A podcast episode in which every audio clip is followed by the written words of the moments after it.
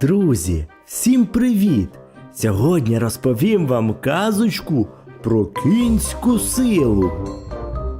Був Газда і мав дуже худого коня. Доки кінь був молодий, то й робив. А як постарівся, Газда узяв та й вигнав коня.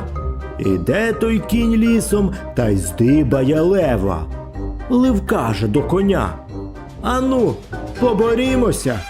Кінь каже: Знаєш що? Ходім до скали, там і поборемося. Прийшли вони до скали.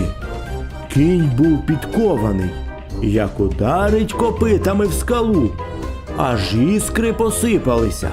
Тоді каже до лева: Ану, чи ти так можеш? Лев як ударив лапами, аж скала затряслася, але іскри не сипалися так, як від коня.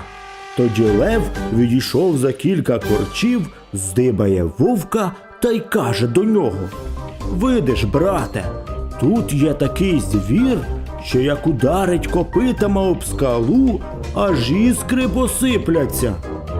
Я таких їм, каже вовк. Але вовк не видів коня, бо був менший, а лев бачив, бо був більший.